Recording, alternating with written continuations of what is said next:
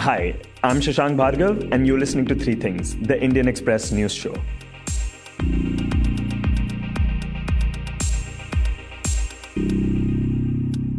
In this episode, we talk about India supplying vaccines to its neighboring countries.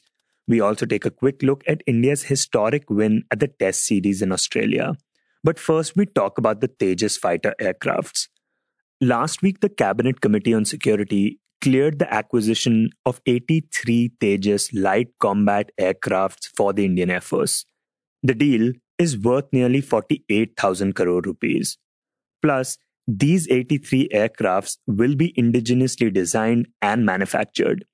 In this segment, we talk to Krishan Kaushik, who reports on defense for the Indian Express, about what this deal means for the Indian Air Force and for Hindustan Aeronautics Limited that will manufacture these aircrafts. Krishan, before we talk about anything else, could you first talk about exactly what is the significance of India acquiring these 83 Tejas fighter aircrafts? Okay, so these fighter aircraft these 83 of them are meant for the Air Force. While a Tejas naval version is also being developed and designed and uh, manufactured, it's various, it's in different phases actually. These 83 are for the uh, Indian Air Force. And these 83 will come on top of the 40 Tejas aircraft that Air Force has already ordered earlier. But these are different variants, of course. Now, the significance is that it is a big boost for any nation to have an indigenously designed and developed fighter aircraft. Not a lot of countries are able to do that. And the uh, best part about that is when you have an indigenously designed and developed aircraft, which is manufactured within the country as well, any improvements that the Air Force or the Navy or any other force that may require later, it can be done in house. So it adds to the capability that you know uh, whatever requirements are needed for the future, uh, it, it can be a continuous process, and you don't have to rely on an international player developing their own aircraft and for you to procure them, which is anyhow quite a long drawn process. And this is not a new project, right? It has been there for some time now. This uh, project has been uh, more than 30 years in the making, actually. It was actually started off in August 1983 when government approved the LCA, which is the Light Combat Aircraft Project, an initial funding of 560 crores. It was meant to replace the MiG-21s, which were aging already. In January 2001 is when the first prototype of Tejas flew. then, after like more than 12 years, in December 2013, the single engine Tejas finally got what was called the initial operational clearance. So these are all milestones that, you know, okay, uh, at least let's, you know, freeze this particular model. Uh, Air Force said we'll uh, buy 20 of these, then we can make more improvements, then we'll buy more. So the December 2013 was the initial operational clearance model, which is called the IOC. Jan 2015, IAF got the first jet, which was the IOC model. Then in July 2016, IAF raised its first squadron called the Flying Daggers in Sulur with two of these jets, the IOC model. In February 2019, uh, Tejas got the final operational clearance. So, first, Air Force ordered 20 of the IOC models. Then, in 2019, when Tejas got the FOC clearance, then the Air Force bought or at least ordered 20 of those FOC model Tejas as well. May 2020, Air Force raised the second squadron also at Sulur called the Flying Bullets of Tejas. And Jan 2021, Till then, only about 20 of these jets have been delivered. So the first FOC uh, aircraft was delivered to Air Force in May 2020. And now these 83, they include 73 of the Mark 1A variant, which is an improvement even over the FOC variant, and uh, 10 of the Mark 1 variant, which will be used as trainer aircraft. And you know, the fact that these are indigenously designed aircrafts has been highlighted a lot. PM Modi also said that this will further give boost to the movement of a self-reliant India. So, could you talk a bit about the kind of significance it has for the Indian company Hindustan Aeronautics Limited that will be manufacturing it? So uh, definitely, I mean, it's a big, big order. The order for 83 aircraft is about 47,000 crore rupees. The total cost of the project till now is 72,000, uh, almost 73,000 crore rupees till now. So till now, there have been prototypes of the Mark 1A variant. Now that Indian Air Force has given an order for 73 of the Mark 1A variant, HAL can start production. So once they have a promise, an order is there, they can put more money into it.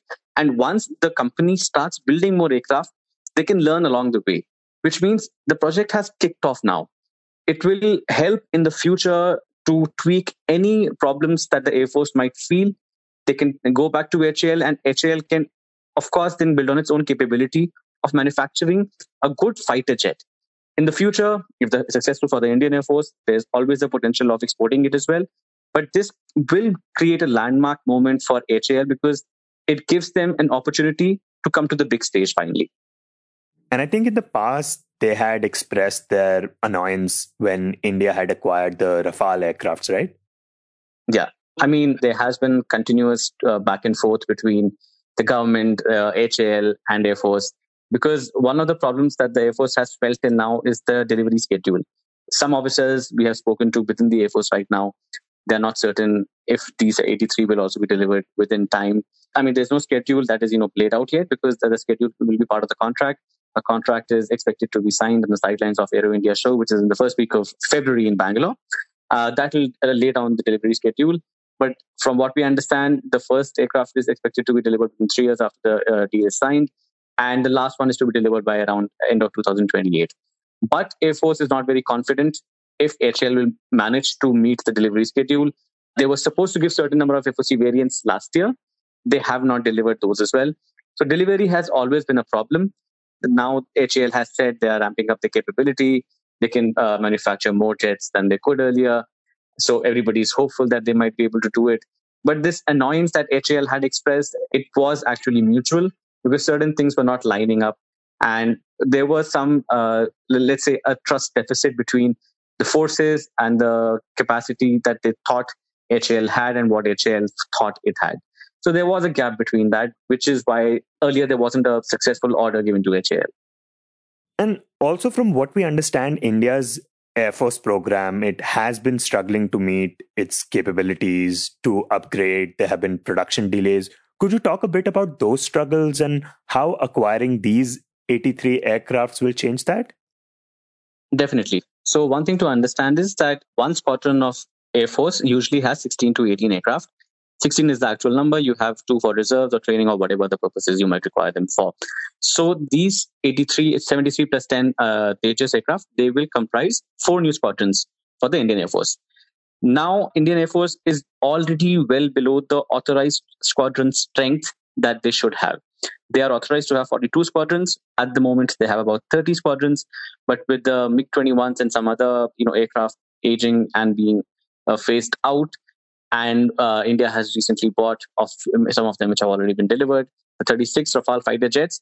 By 2023, India will only have 29 squadrons, which is well below 42. And actually, Air Force has in the past mentioned they would ideally want 45 squadrons, keeping in mind the two front war with China and Pakistan. Now, after 2023, the first of these uh, Tejas is expected to be delivered in 2024. The last of it is expected to be delivered in 2028. So this will plug in some critical gap for the squadron strength. But around this time, there might be more aircraft that will be uh, phased out because of aging and everything. So Air Force will have to work harder, which is why they are in the process of floating a request for proposal for 114 international fighter jets. We are not sure when that, that is going to happen. That will again be a long term process, as it was for Rafale, but that will also be critical. Beyond that, India also wants to buy a particular number of Mark II variant of Tejas on the design table. So the Mark 1A is actually an upgrade over Mark 1. The four upgrades include uh, air-to-air refueling capability, advanced electronic warfare suite, a better radar system, and beyond visual range air-to-air missiles. So this is the improvement of 1A over Mark 1. Now there's a Mark II, which will be a totally different aircraft, which is still being designed though. So Air Force has also mentioned, has shown interest that they will also give an order for Mark II whenever it's ready. So through these uh, particular steps, Air Force intends to plug in and reach their uh, ideal 42 squadron strength over the next decade or so. Dear listeners, sorry for this interruption, but before we move on to the rest of the show, I just wanted your quick attention. One of the big reasons people say they like this show is because it helps them understand the news better. It provides them with the context they need to see the bigger picture. And there is perhaps no other place that does that better than Indian Express's explained section. We on Three Things refer to the section regularly, and it helps us make this show. If you're a regular reader of Indian Express, you know how useful the explained section can be, especially when you're looking for in-depth analysis by the right experts. You can log on to indianexpress.com slash explained and access the coverage 24-7 explained by Indian Express, where news that matters is explained by experts who know the subject. Now, back to the show. And next, we talk about vaccine diplomacy. For the past four days, India's COVID 19 vaccination drive has been going on, in which it is set to inoculate 3 crore health and frontline workers. But even as this drive continues, India is also set to supply vaccine doses to a number of its neighboring countries. Plus, Indian Express has learned that Pakistan too has expressed an interest in getting vaccine doses from India. In this segment, we speak to Shubhajit Roy, Indian Express's associate editor, who reports on matters of foreign affairs about India's plan to supply vaccines to other countries. Uh, Shubhajit, we understand that India is planning to supply vaccine doses to a number of neighboring countries. What do we know about which countries are these and the details of this plan? Yeah, uh, Shashank, so, uh, you know, you rightly pointed out you know, the government had received several requests for the supply of uh, you know Indian manufactured vaccines from many of the neighboring as well as uh, key partner countries. Now, in response to these requests, government has now decided to supply these vaccines to some of these countries. So, from Wednesday onward, that is on 20th of January onwards, countries which will get the vaccines are Bhutan, Maldives, Bangladesh, Nepal, Myanmar, and Seychelles. When it comes to the others in the neighborhood, that is Sri Lanka, Afghanistan, and Mauritius, the Indian government is still awaiting the confirmation of you know regulatory approvals from these countries. So once they come, so after that, these countries will also be supplied the vaccines. Now, you know, as you would remember that India had sort of started the cooperation or to deal with COVID pandemic back in March last year itself, when uh, you know there were this leaders of SAARC, there was a video conference which was held, and after that, India supplied PPE kits, masks, gloves, also hydroxychloroquine, paracetamol, tablets, etc. And so uh, this is actually the next step in which the government has now decided to supply these vaccines. The Indian government also is calling it under the brand of uh, vaccine maitri, which is vaccine friendship, or in a way you can call it vaccine diplomacy. So that is what is happening from uh, 20th of January onwards. Right. And do we know about which vaccine India is planning to supply? Is it going to be the Oxford AstraZeneca vaccine or the Bharat Biotech one? Well, it will be both. I mean, India is in that sense agnostic towards which vaccine it supplies. Obviously, currently both have got approval in India and people are being vaccinated with both the vaccines. As far as Bangladesh, we know it is Oxford AstraZeneca, which is being supplied about uh, 20 lakh doses. And uh, for others, it will depend on the quantity that is the requirement. The Indian government obviously is saying that it will supply to countries all over the world. And it is this particular list is not restrictive right now. It's not limited to just to these countries that I mm, just named. Uh, and it will be calibrated against the domestic requirements, you know, and international demand and obligations. That is where it stands. So India will basically, the government will balance between the domestic needs as well as uh, the international demand. And the other thing we know, and you broke the story, is that Pakistan has also expressed interest in procuring vaccine doses from India. So, what do we know about how exactly that is going to pan out? See, uh, Pakistan is part of this global alliance for vaccines, which is called COVAX facility, which is essentially a conglomerate or an alliance, you may call it, of uh, WHO, Gavi, another another vaccine alliance, and uh, uh, some other groups. So this alliance will make sure that whatever vaccine comes they will supply to all the 190 countries, which are the UN member countries at the, the United Nations. They will all get vaccines for their population. At least for 20% of the population, it will it will be free of cost. Now, that is the understanding. So, Serum Institute has to give vaccines to that alliance through which Pakistan will get. So Pakistan is exploring two routes. First is obviously through this global alliance of vaccines, and the second option is through the bilateral route with India.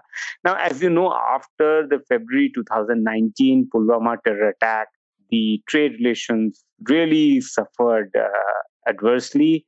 And in August 2019, uh, after the decision on Jammu and Kashmir, when Article 370 was revoked and special status of Jammu and Kashmir was withdrawn, India and Pakistan's uh, relationship really suffered, nosedived, and the trade relations ties were snapped.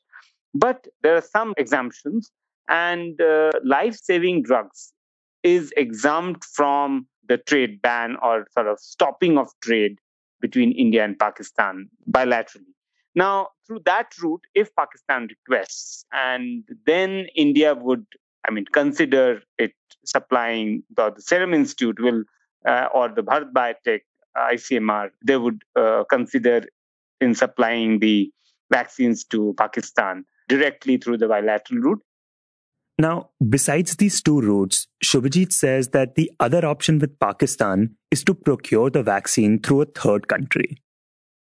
Say through UAE or through, through some other country, the Pakistani authorities can procure the vaccines, Indian vaccines, but that would obviously push up the cost. But in any case, Indian the, the two Indian vaccines are very, very inexpensive as compared to the other vaccines which are available in the market, which is if you go by the two other major vaccines, which is the Moderna or the Pfizer, they're much higher at cost as well as they need sort of much lower temperature, sub-zero temperature in uh, up to minus 70 degrees Celsius, which is sort of very difficult to maintain in a tropical climate like in India.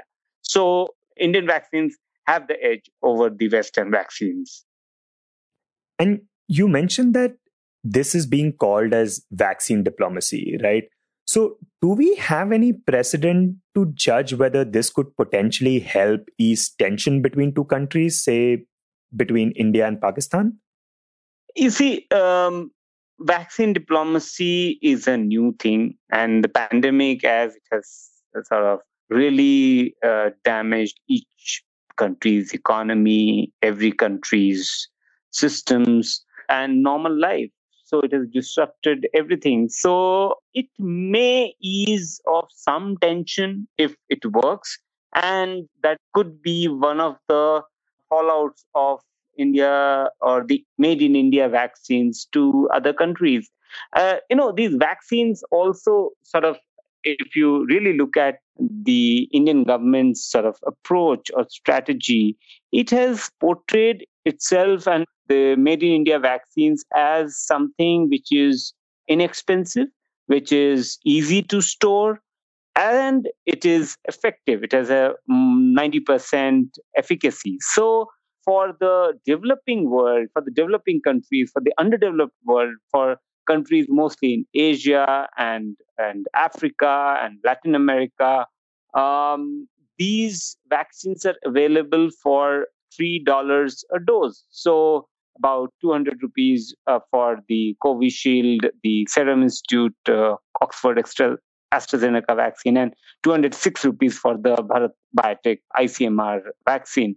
So if you really see these uh, two vaccines are very uh, important alternative and really hold that kind of game changer cure and prevention for the people of the global south. So that is how india is hoping to sort of supply vaccines to the global south and to help in its diplomacies. So in that context supplying vaccines to pakistan could help in sort of easing the tension between the two countries. And in the end, we talk about cricket. India yesterday pulled off a historic win by defeating Australia by three wickets in the fourth and final test at the Brisbane Cricket Ground, commonly known as Gabba. The result meant that India won the series 2 1 and also retained the Border Gavaskar Trophy. This was also Australia's first loss at Gabba in 33 years. The man of the hour was Rishabh Pant, whose unbeaten 89 run knock helped India realize the dream of an outright series win. Pant yesterday also surpassed Mahendra Singh Dhoni to become the fastest Indian wicketkeeper batsman to reach the 1000 run mark in Test cricket. India head coach Ravi Shastri described the Test series victory over Australia as unreal and said that this was the toughest tour for him yet. Shastri also said that the cricket world would not forget India's performance for a long time to come. You were listening to Three Things by the Indian Express. Today's show was written and produced by me, Shashank Bhargav, and as always, was edited and mixed by our producer, Joshua Thomas.